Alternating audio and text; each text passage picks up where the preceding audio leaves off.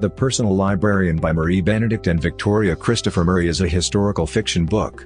It gives us insight into growing up African American after the Civil War.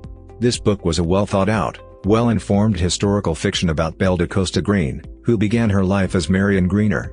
The two writers did in depth research and added that with the imagine however realistic inner life of Belle. Belle da Costa Greene in the year 1905 is hired by Princeton University to become the director of J.P. Morgan's art collection and library. Soon she is pleasing the New York elite with her style, character and knowledge. She goes to male-dominated auctions and ventures to the far corners of the world to secure the uncommon books and manuscripts needed to finish a prominent collection.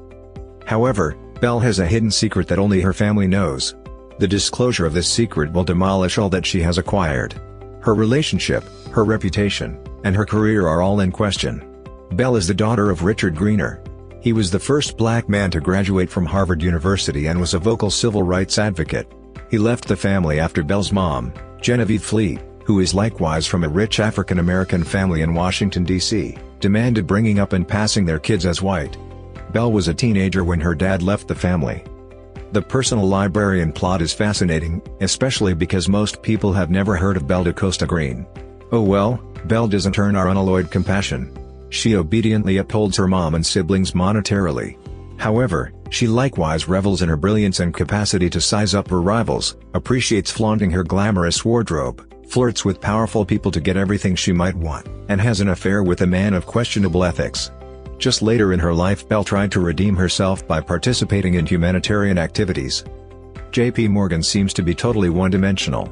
He is a self-centered man who is wildly competitive and aggressive.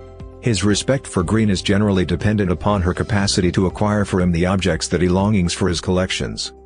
I highly recommend The Personal Librarian by Marie Benedict and Victoria Christopher Murray.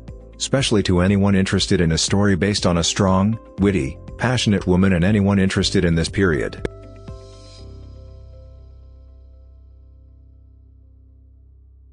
Thanks for listening this book review podcast.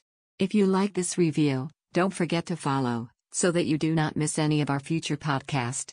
Also show us your love by sharing it with your friends and family.